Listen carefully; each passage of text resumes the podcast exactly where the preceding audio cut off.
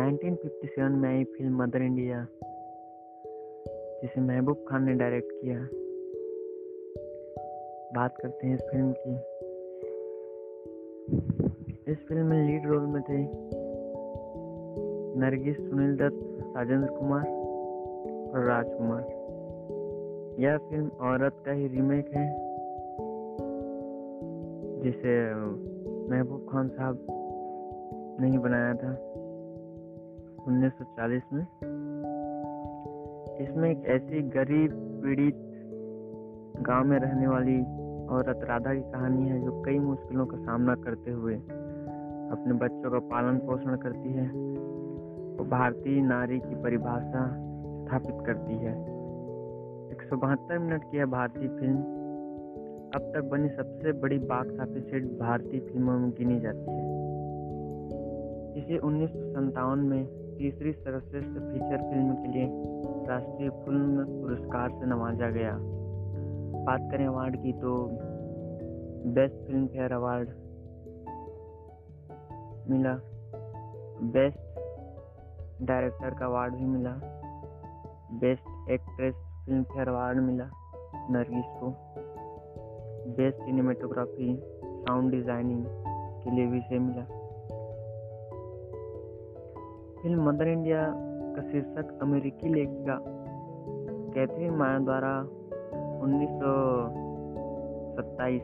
या अट्ठाईस में लिखी पुस्तक मदर इंडिया से लिया गया है, जिसमें उन्होंने भारतीय समाज, धर्म और संस्कृति पर हमला किया था। इस पुस्तक के विरोध में पचास से अधिक पुस्तकें चिट्ठियाँ प्रकाशित की गई, जिसमें मायों की गलतियों और अमेरिकी लोगों के प्रति अमेरिकी लोगों में भारत के प्रति गलत विचारों, इतिहास को दर्शाया गया। खान को, खान साहब, महबूब खान साहब हैं, उनकी बात कर रहे हैं। फ़िल्म और उनके शीर्षक ख्याल उन्नीस सौ बावन में आया। उस वर्ष अक्टूबर में उन्होंने आयात अधिकारियों के पास फ़िल्म के निर्माण का प्रस्ताव रखा। चित्रकरण की बात करें, या फिर कहाँ कहाँ फ़िल्म आया गया, ये फ़िल्म, इसकी बात करें तो यह फ़िल्म का अंदरूनी हिस्सा अधिकांश अंदरूनी हिस्सा मुंबई के बांद्रा में ही स्थित महबूब स्टूडियो में ही फिल्माया गया। कोशिश की गई थी कि इसको बाहर खुले और जगहों पर फिल्माया जाए, चौंतीस किलोमीटर में इसको बनाया जाए। इसका कुछ दृश्य महाराष्ट्र, गुजरात, उत्तर प्रदेश के कई शहरों में फिल्माए गए आखिर फ़िल्म की कहानी क्या है, इसकी बात करते हैं फ़िल्म की शुरुआत वर्तमान काल में गाँव के लिए एक पानी की नहर के पूरा होने से होती है। राधा, जो कि नरगिस है, गाँव की माँ के रूप में नहर का उद्घाटन करती है और अपने भूतकाल पर नज़र डालती है। वह एक नई दुल्हन थी, राधा और शामू जो कि राजकुमार है शामू की शादी का खर्च राधा की सास ने सुखी लाला से उठाया, उधार लेकर उठाया था। इसके कारण गरीबी और मेहनत के कभी न खत्म होने वाले चक्रव्यूह में राधा फंस जाती है। धार की शर्तें विवादास्पद होती हैं, परंतु गाँव के सरपंच सुखी लाला के हित में फैसला सुनाते हैं। जिसके साथ सामू और राधा को अपनी फ़सल का एक तिहाई हिस्सा सुखी लाला को पाँच सौ रुपये के ब्याज के तौर पर देना होता है। गरीबी को मिटाने के लिए सामू दिन रात खेती करने लगता है, वह एक बंजर ज़मीन को उपजाऊ बनाने की कोशिश में अपने दोनों हाथ गंवा देता है। इससे वह काम भी नहीं कर पाता और लाचार हो जाता है, जिसके कारण वह घर छोड़कर भाग जाता है। फिर अकेली माँ तीनों बच्चों को संभालते हुए खेती करती है। गाँव में बाढ़ आ जाता है फ़सल नष्ट हो जाते हैं। भुखमरी के कगार पे आ जाते हैं। खाने को कुछ नहीं रहता। इस तूफ़ान में और बारिश में सारा गाँव पलायन करने लगते हैं, परंतु राधा के मनाने पर सभी रुककर वापस गाँव को स्थापित करने की कोशिश करते हैं। चलते हैं फ़िल्म कई सालों बाद, जब राधा के दोनों बच्चे, बिरजू और रामू, सुनील दत्त और राजन कुमार साहब बड़े हो जाते हैं।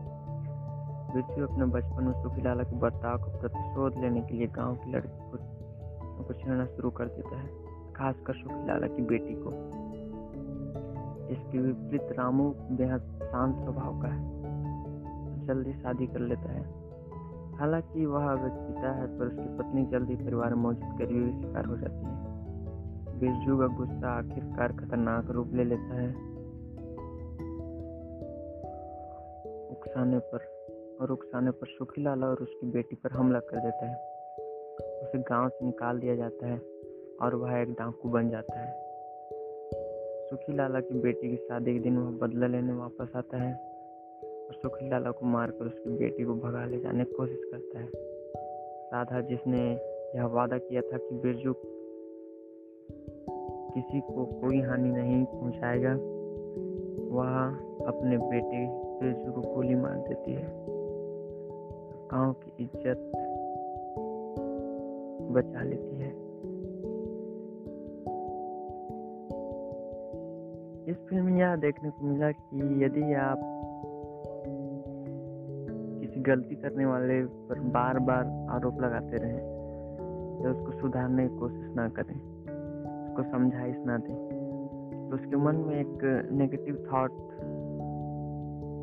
वो बनने लगता है और वह अपराधी बनने, बन जाता है। उम्मीद यही है कि जब कोई गलती करे तो उसे समझाएँ, मनाएँ, उसे मनाएँ हमेशा। उसी को ही दोषी न ठहराएँ, उसकी बात सुने।